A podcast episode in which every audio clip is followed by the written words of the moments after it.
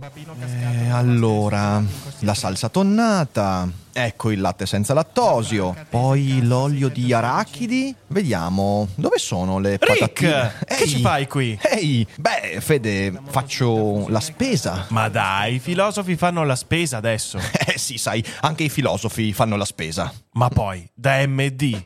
Certo, MD è la catena che trasforma il concetto di discount. MD riesce a unire la convenienza ad una proposta di alta qualità, eccellenze italiane, prodotti di prima scelta, il tutto con un occhio rivolto sempre al consumatore. Insomma, un filosofo prima di tutto vuole fare la spesa dove i buoni valori sono al primo posto. Quindi vengo sempre da MD. Scarica sul tuo dispositivo l'applicazione MD SPA, dove puoi scoprire tutti i vantaggi di MD. Essere veramente felici, felici in modo duraturo e onesto, è una cosa davvero molto complicata, ma non c'è mai stata un'epoca umana in cui questa cosa fosse più facile da raggiungere. Benessere, ricchezza, libertà, le condizioni per trovare la propria felicità ci sono tutte. Eppure, guardandoci intorno, la depressione dilaga, lo sconforto, lo scontento perseguitano molte persone e poi tantissimi trovano che la felicità sia un miraggio irraggiungibile. E allora proviamo a chiederci nel Daily Cogito di oggi perché sei infelice in mezzo al benessere? Ne parliamo, come sempre, dopo la sigla. Uno spettro si aggira per il web. Lo spettro di Daily Cogito. Zombie, siete avvertiti.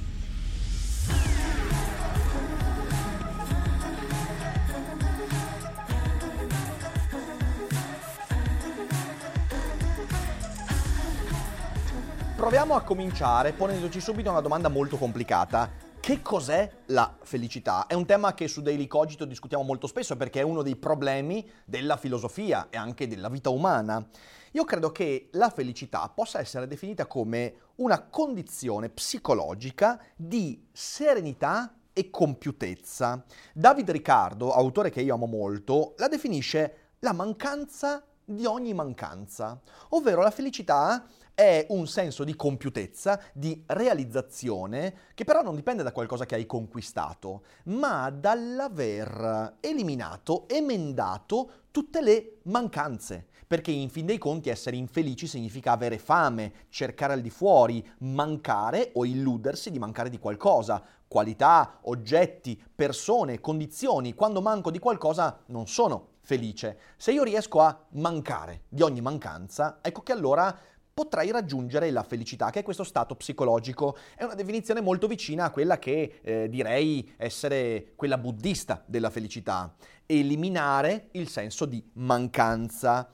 E attenzione, questo è importante, la felicità differisce da elementi che possono far parte della felicità. Per esempio il piacere. La felicità non è provare piacere. Provare piacere è uno degli elementi che ci rende felici in un certo modo, ma si può provare piacere ed essere profondamente infelici. Eh, non può essere l'euforia di una conquista, eh, di un comportamento, eh, di un guadagno, di un traguardo, eh, perché ci sono persone che riescono ad essere molto euforiche, eh, però essendo comunque miserabili, infelici e prive di qualsiasi realizzazione. in effetti se l'euforia o il piacere fossero felicità, allora il primo degli eroinomani sarebbe perpetuamente felice e non è così. Eh, o la gradevolezza. Eh, la felicità non ha a che fare con le esperienze gradevoli. In effetti noi vediamo intorno a noi persone che fanno esperienze molto pesanti, molto, eh, molto demandanti, eh, molto anche sgradevoli e da ciò traggono felicità. Al contrario, vediamo persone che vivono in situazioni di grande gradevolezza, di grande agio, ma poi finiscono per essere molto infelici. Eh, perché questo? Perché piacere, gradevolezza, euforia sono elementi transitori, eh, mentre quando parliamo di felicità cerchiamo di parlare di qualcosa che sia duraturo, non eterno, però almeno che possa perdurare nel tempo e che possa non essere limitato a condizioni molto fragili. Piacere, euforia e gradevolezza sono invece legati a condizioni molto molto fragili. Detto questo, mi sembra di poter individuare due tipi di felicità. La prima è quella che definisco la felicità del raggiungimento, ovvero quella felicità che io provo, che uno prova, quando raggiunge un traguardo, un obiettivo, quando riesce a realizzare qualche desiderio. Voglio laurearmi. Quando raggiungo la laurea, ovviamente questo mi crea felicità, soddisfazione, mi sento realizzato, quindi acquisisco qualcosa di esterno a me, raggiungo un traguardo, una meta esteriore rispetto a me, questo mi rende felice. Questa è la felicità del raggiungimento. Per poi c'è anche la felicità dell'esistenza, cioè una felicità che non dipende da qualcosa di esterno, quel che io sono come individuo, le mie qualità, le mie caratteristiche, che certamente sono anche in parte traguardi raggiunti su cui ho lavorato, però quello che io sono, o anche il semplice fatto di esistere, di potermi relazionare, di potermi allenare, di poter imparare, di avere una voce in capitolo, di avere questa occasione, questa mi rende felice. Sono felice di esserci. Questa felicità è una felicità che è più legata alla mia interiorità, a una mia autoconsapevolezza. E so che i più affezionati a Daily Cogito riconosceranno nella seconda quella che definiamo con un'iperbole la vera felicità, perché certamente la felicità del raggiungimento è più transitoria, più fragile e quindi meno duratura, meno vera rispetto alla seconda, però le cose sono non così semplici, quindi cercheremo di completare questo ragionamento, di spiegare perché questa cosa è importante, perciò vi consiglio, anche se ognuno di voi ha la sua idea di felicità, di ascoltare questo Daily Cogito fino alla fine, perché il ragionamento che proporrò non è proprio banalissimo.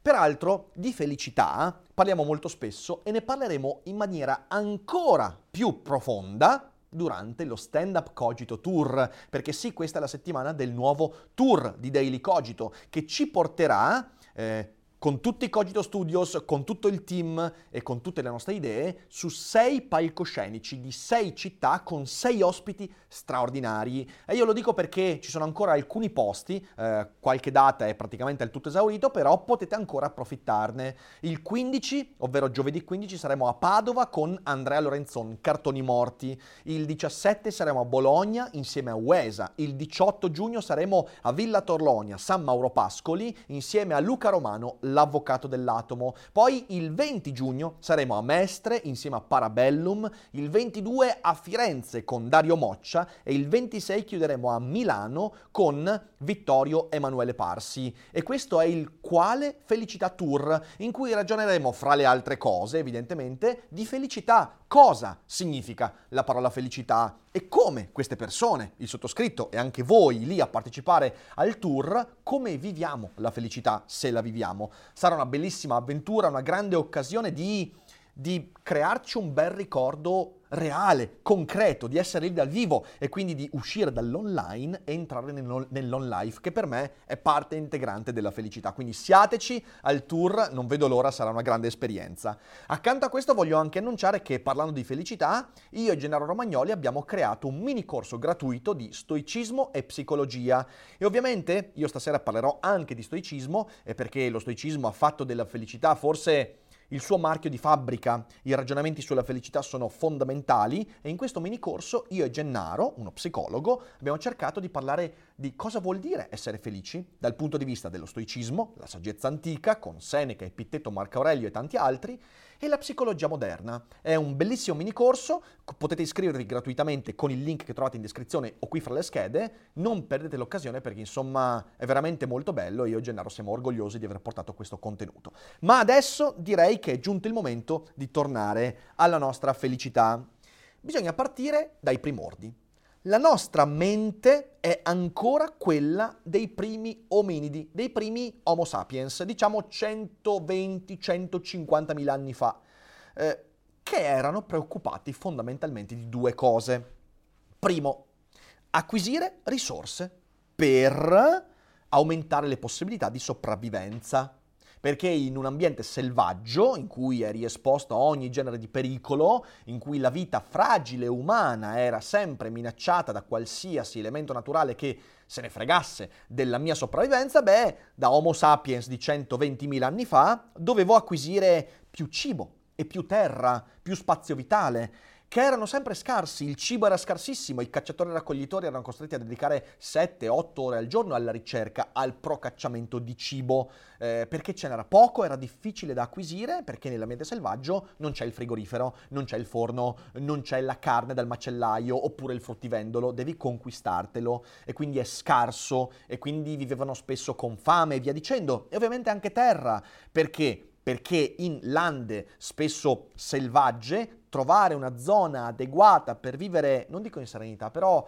vivere senza la costante minaccia della natura che ti vuole ammazzare era molto importante. Quindi risorse scarse necessarie per sopravvivere. Cercavano di acquisire anche eh, maggior possibilità, possibilità di eredità, cioè facevano più figli. Perché? Perché i figli morivano molto spesso giovanissimi, la mortalità infantile era elevatissima e quindi facevano tanti figli perché su dieci figli due forse arrivavano all'età adulta. E poi cercavano di acquisire più conoscenze, utensili, strumenti e più forza per sopravvivere in un ambiente selvaggio. Ovviamente anche più partner, perché se vuoi più figli hai bisogno di più partner e via dicendo. Quindi la prima preoccupazione era aumentare le risorse per aumentare le capacità di sopravvivere. La seconda cosa che cercavano di fare era conservare lo status quo per il fatto che in un ambiente selvatico il peggioramento è la conseguenza inevitabile dei mutamenti. In quel contesto i cambiamenti probabilisticamente erano inerenti il farsi male, il ferirsi, il morire, il perdere. E quindi l'Homo sapiens è diventata una creatura molto conservatrice.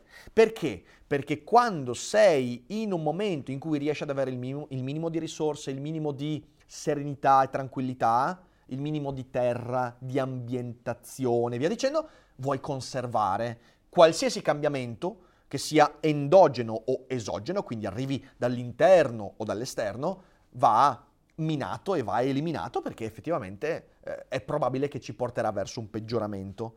Ora, per la mente primitiva di un ominide, la felicità, se possiamo parlare di felicità evidentemente, dipendeva per questo da due elementi. Uno, acquisizione di ciò che a me serve prendendolo dall'esterno e in secondo luogo evitare il più possibile i cambiamenti. Questo lo si vede, basta leggere eh, qualsiasi antropologo, e questa cosa è molto chiara. Erano comunità refrattarie ai cambiamenti, eh, perché i cambiamenti erano sempre peggiorativi, ed erano comunità sempre rivolte all'acquisire quel poco che si riusciva ad acquisire con grandi fatiche. E nello scambio economico spendo enormi risorse per prendere quel poco che mi serve, si sperava di avere un margine di guadagno che mi permettesse di migliorare sempre questo trade-off. Ovviamente questo non succedeva e quando non succedeva si causavano dei danni. Ecco, vedete, tutto questo, dal punto di vista di un essere umano di 120.000 anni fa, ma anche 80.000 e anche direi 40.000 anni fa, aveva molto senso.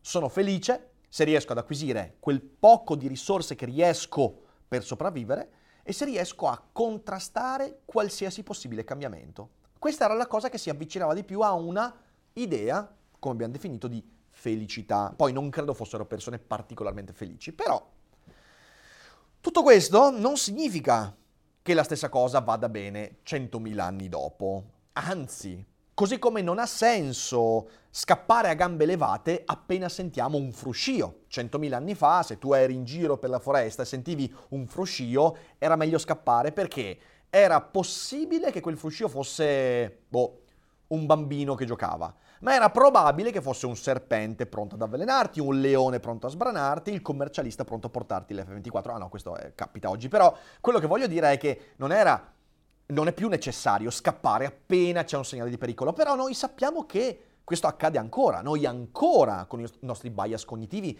siamo propensi a vedere pericolo laddove non c'è un pericolo o una minaccia.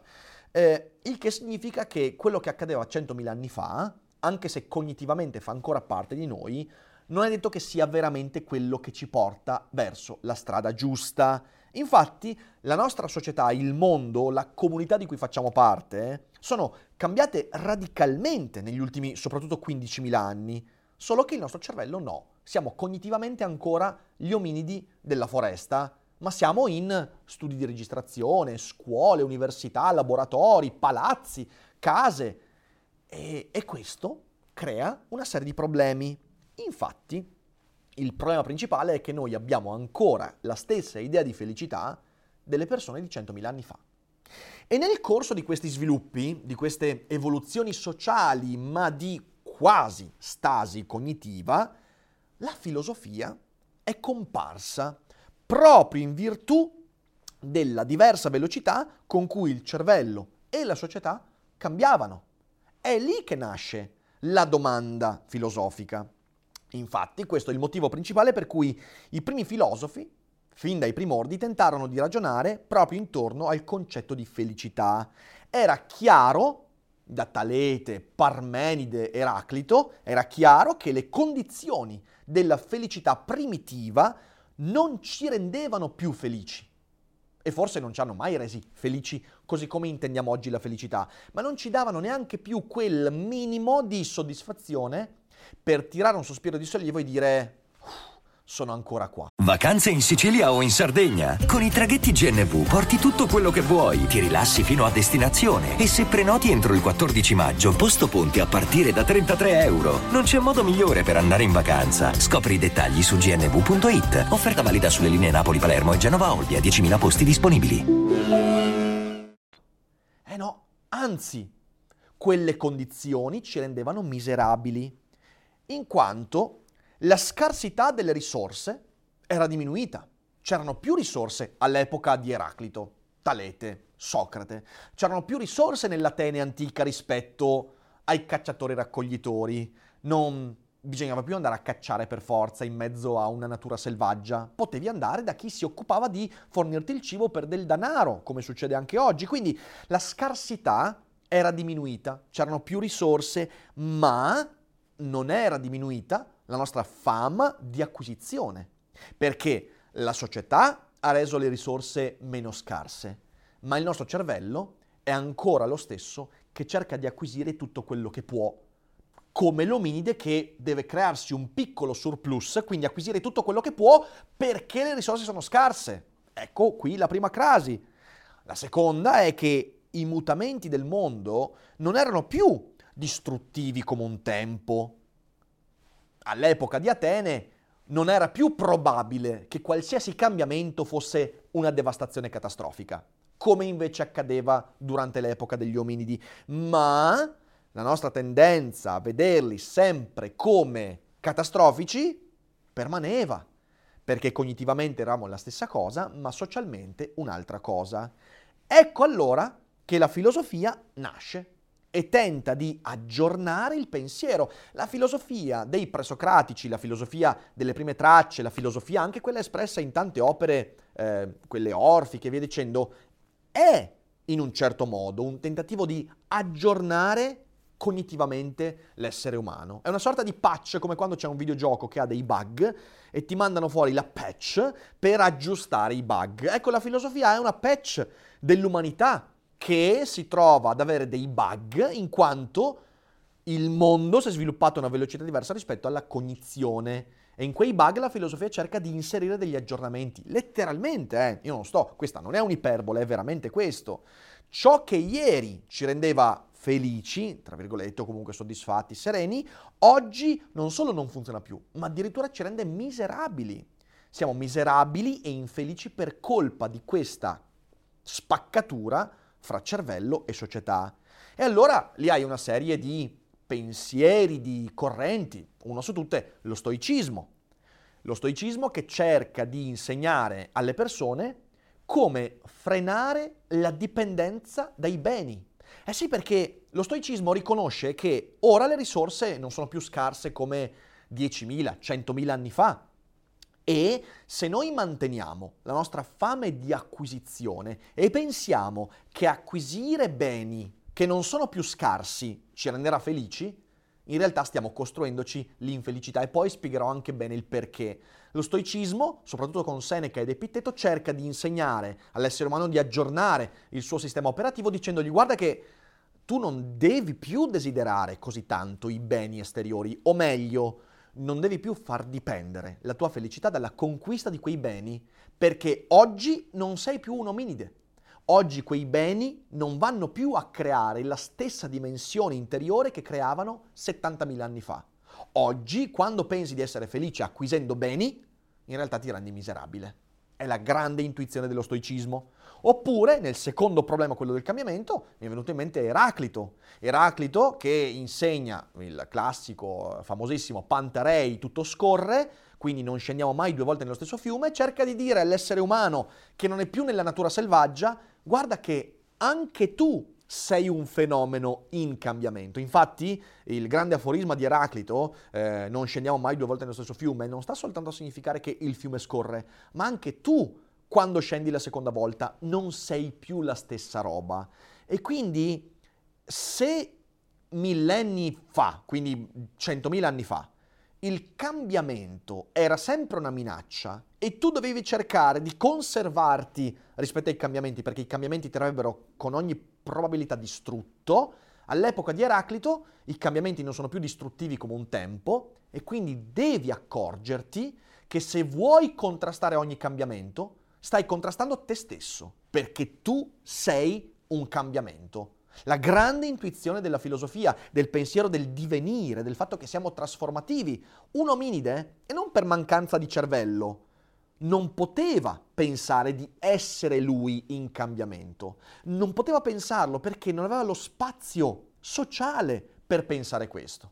Con Eraclito questo si rende possibile e quindi se tu cerchi di conservarti come gli ominidi in un'epoca in cui il cambiamento invece può essere anche proficuo, tu finirai per essere miserabile.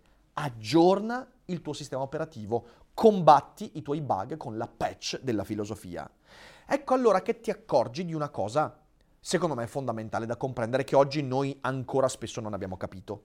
Il benessere, ovvero l'ampliamento di risorse, di libertà, di spazio vitale e via dicendo, il benessere ha aperto anche la possibilità di uno spazio interiore in cui spostare la ricerca delle condizioni di felicità.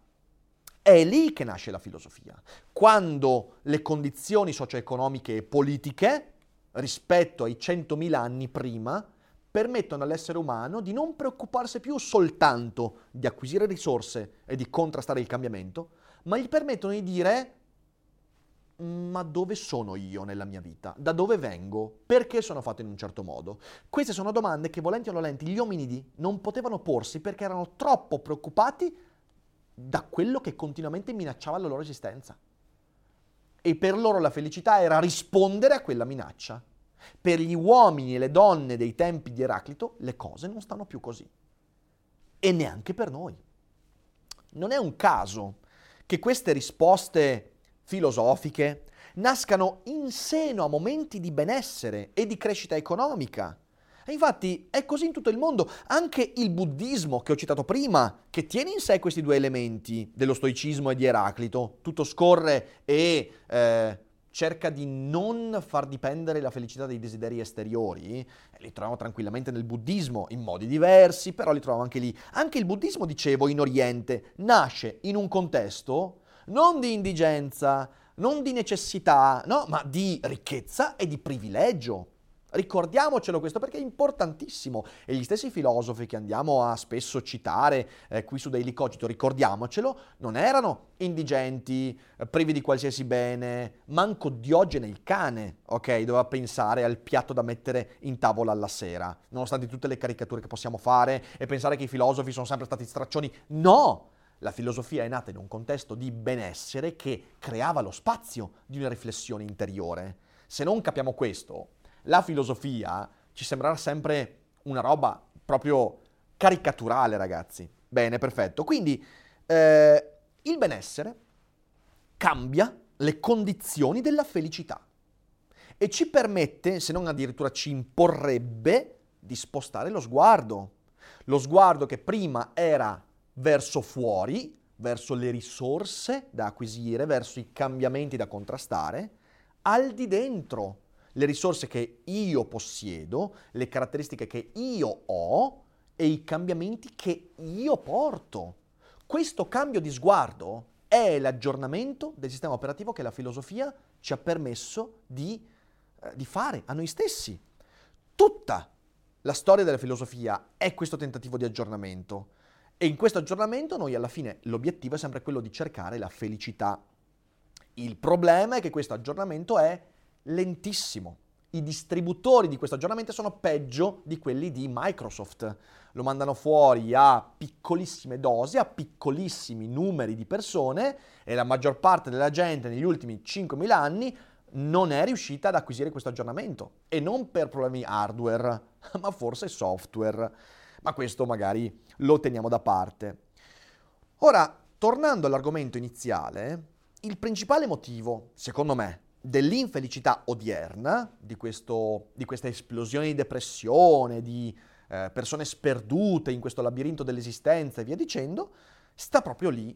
Lo dice anche Viktor Frankl, autore che io adoro e che per me è stato importantissimo. L'infelicità sta nella incapacità di dare significato alle esperienze e secondo me questo ha a che fare proprio con questo rovesciamento. Infatti questa infelicità ha diverse radici. Per esempio, quando noi andiamo a adottare la felicità degli ominidi e non quella dei filosofi, in un contesto di benessere, accadono alcune cose. Accade che sei preda del rumore, ovvero ti accorgi che le risorse a me esterne non sono più scarse.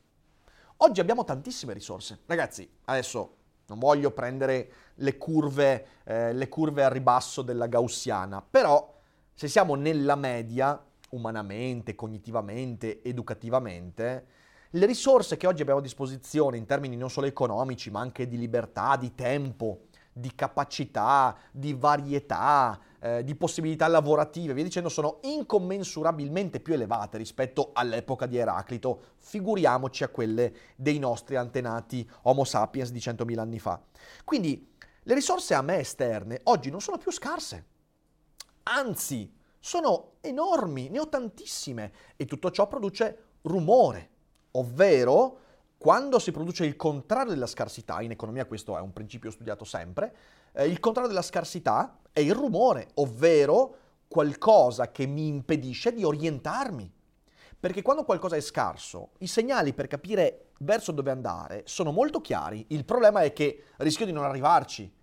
Ma quando non c'è scarsità e si produce rumore, io qualsiasi direzione prendo avrò risorse, ma è probabilissimo che quelle risorse, quei discorsi, quelle strade, quei sentieri, quelle possibilità non siano le mie, quelle che cercavo effettivamente, quindi sono preda di confusione. Quella confusione produce infelicità.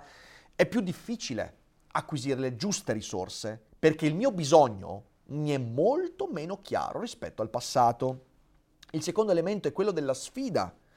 Acquisire risorse in un tempo di scarsità era una sfida e quella sfida nel percorso ti faceva crescere. Ne abbiamo parlato qualche puntata fa quando ho parlato proprio della sfida, del concetto di sfida nell'esistenza. Perché la sfida è importante?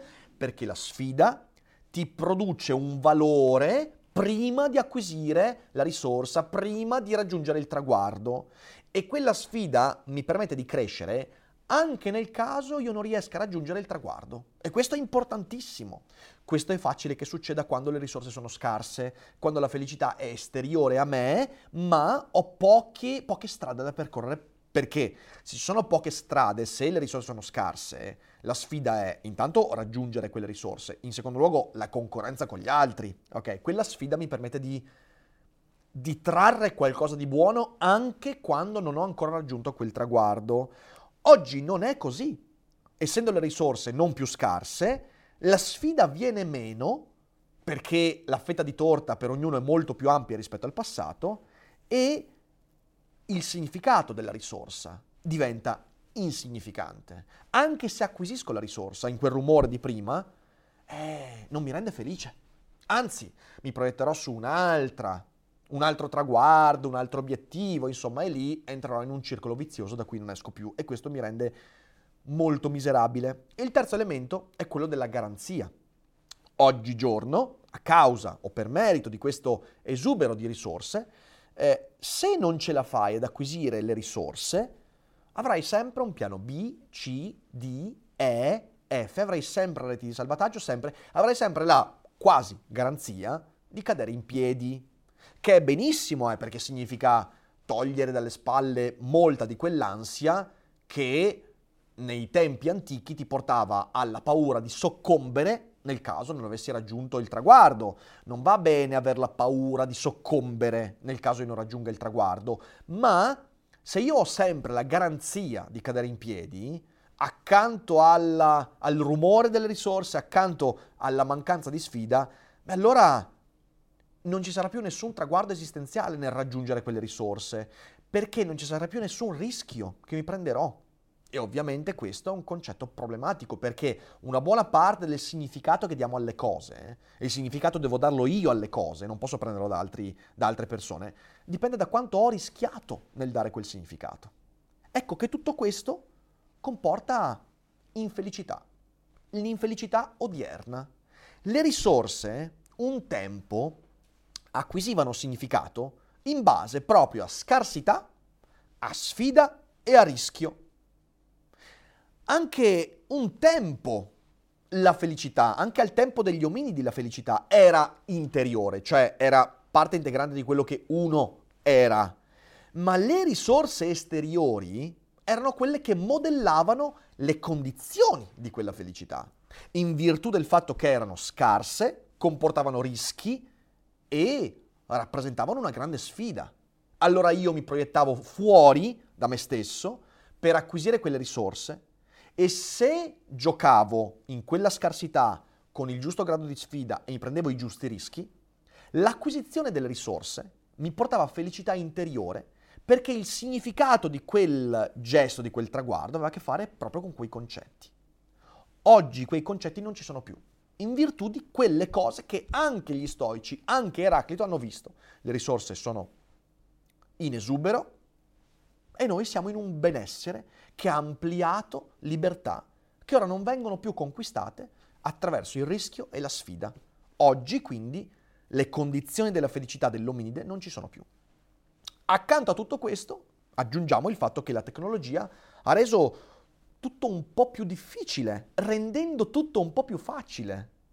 E di questo abbiamo parlato recentemente. In primo luogo, la tecnologia ha permesso la facilitazione dell'acquisizione di risorse. E attenzione, io non voglio, eh, capiamoci bene ragazzi, disclaimerone, non voglio essere preso per quello che dice, eh, la tecnologia, la tecnica, no, sapete quanto io adori il mondo in cui viviamo, quanto io sia enormemente grato di essere in un'epoca che mi permette di aprire il frigo e sfamarmi. Quindi non leggete nelle parole che sto, eh, che sto esprimendo eh, l'idea eh, si stava meglio quando stava peggio. Non è così gli ominidi e anche le persone di 150 anni fa stavano molto più di merda rispetto a me, ok? Ricordiamoci, eh, una famiglia del ceto medio oggigiorno vive meglio delle famiglie reali del 1650. Ok, quindi in termini igienici, di disponibilità, di varietà eh, alimentare, di, di, tutto, ok? Quindi non state qua a dirmi, eh beh, ma la tecnica, non è quello il mio discorso. Il mio discorso è che la tecnologia ha rafforzato per l'uso che ne facciamo questo rovesciamento di termini. Quindi, da un lato la te- tecnologia ha facilitato l'acquisizione di risorse. Se questo lo uniamo al fatto che ancora noi abbiamo un'idea di felicità legata alle condizioni degli ominidi eh, di 100.000 anni fa, eh, questo, questo crea un problema, ok? Perché viene ancora più meno quel concetto di sfida, eh, di eh, scarsità, di rischio di cui parlavo prima, rendendo ancora più insignificante il fatto di avere delle cose. Eh, è il motivo per cui diamo per scontate le cose che abbiamo. In secondo luogo, la tecnologia poi ha messo a disposizione un esercito di strumenti utili a mentire meglio a noi e agli altri.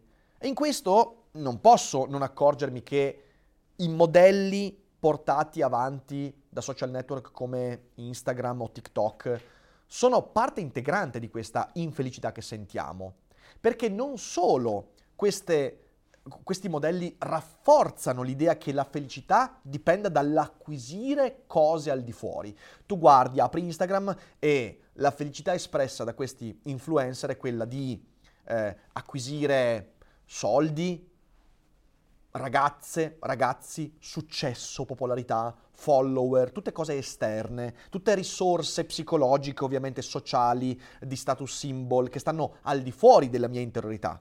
Eh, E lo fanno come gli omini di 100.000 anni fa avrebbero eh, suggerito a un giovincello della tribù, guarda che devi acquisire eh, frutta, devi acquisire carne, devi acquisire risorse, acqua per sopravvivere. Il problema è, eh, lo capiamo tutti, che tutto questo sistema mediatico non ha a che fare con la sopravvivenza, ma ha a che fare soltanto con cose fantasiose, come il mostro agli altri che sono felice. E fidatevi, quegli influencer che vi mostrano di avere automobili, soldi, successo, follower, al di fuori dell'obiettivo della videocamera, vivono vite miserevoli come le viviamo noi tutti i giorni, rafforzate dal fatto che la loro immagine pubblica e quello di cui voi vi siete convinti è una menzogna completa. Sono persone che vivono gli stessi drammi, soprattutto quando sono molto giovani, che sentite voi, solo che hanno strumenti per mentirvi meglio. Se voi vi convincete di quelle menzogne, molto semplicemente state rafforzando tutto quello che io ho detto e denunciato in questo video, cioè l'idea sbagliata di felicità acquisita con elementi esteriori. Noi viviamo un'epoca in cui la felicità va ricercata spostando lo sguardo, guardandosi dentro.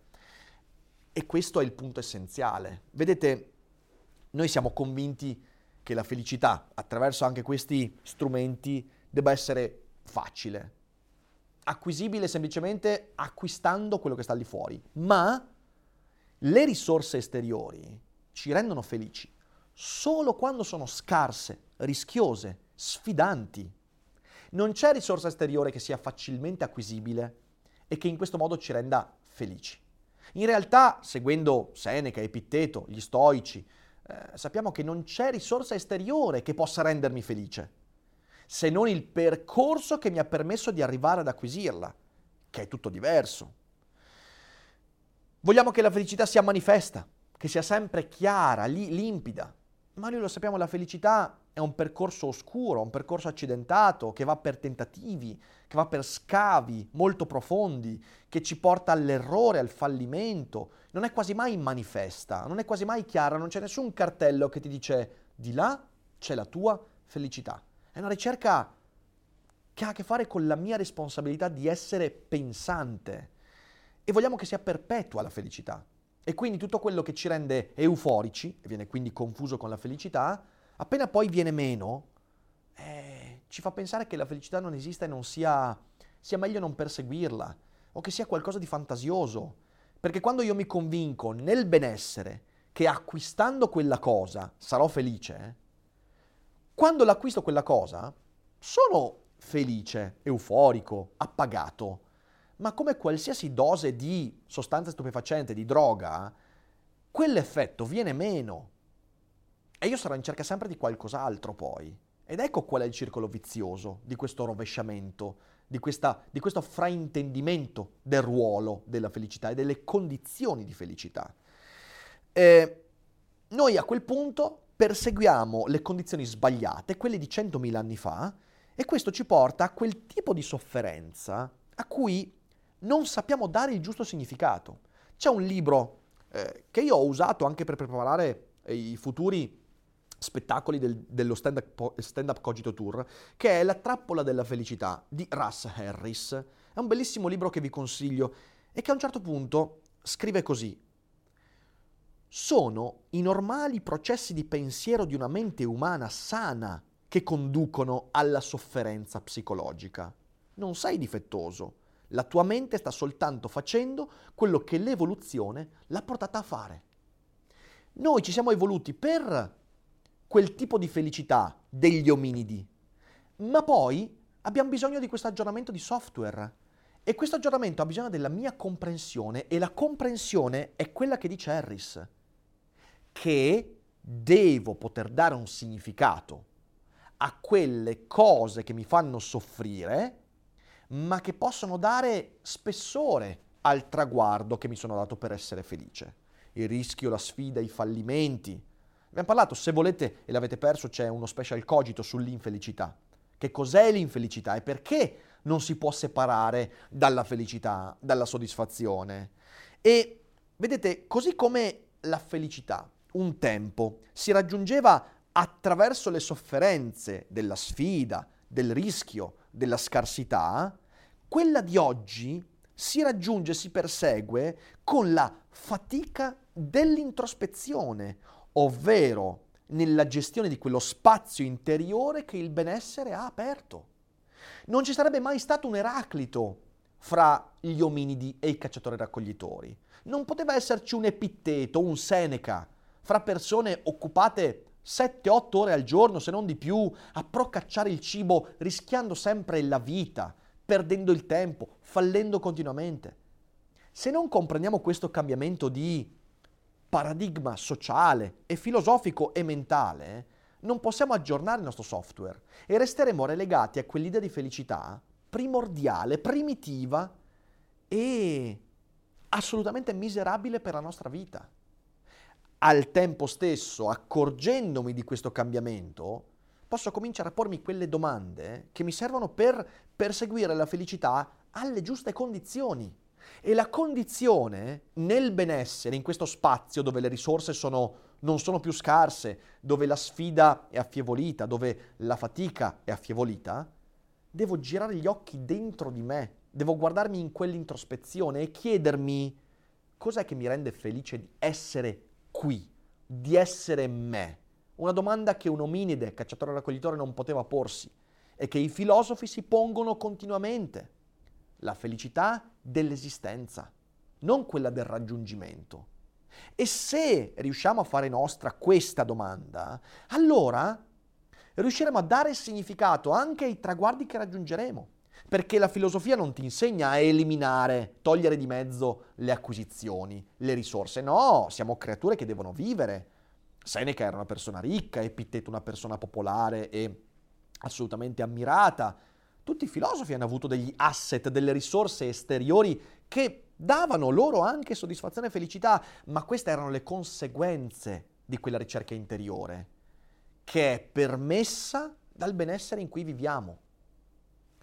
Ed è fondamentale da comprendere questo perché il motivo per cui nel benessere siamo infelici è che ancora inseguiamo la felicità alle condizioni di chi quel benessere non ce l'aveva. E dimentichiamo l'aggiornamento di software che la filosofia e le scienze e tante altre discipline ci hanno permesso di avere. Senza questo cambiamento cercheremo la felicità come i nostri antenati, nelle cose esteriori, ma senza gli elementi che rendevano significativi quegli elementi. E questa è l'infelicità del benessere. Nel benessere la felicità è inevitabilmente ricerca interiore e come diceva Davide Riccardo è la mancanza di mancanze. Non manco di nulla. Perché? Perché guardo nella giusta direzione, ovvero dentro di me. La filosofia ha aperto questa possibilità. Sta a noi decidere se aggiornarci o meno e scegliere di restare gli ominidi di 100.000 anni fa oppure essere individui della modernità. Ecco, questo è poi, accanto a questo bisognerebbe mettere tanti discorsi legati alla psicologia evidentemente, nel mini corso con Gennaro Romagnoli trovate ragionamenti anche in quel senso, quindi se questa puntata vi è piaciuta, il mini corso è lì sotto in descrizione, dateci un'occhiata perché potrebbe arricchirvi e darvi qualche pensiero ulteriore di introspezione, allenandovi a girare lo sguardo verso l'interno, che è una cosa molto importante, molto bella, molto faticosa, però non c'è felicità senza fatica.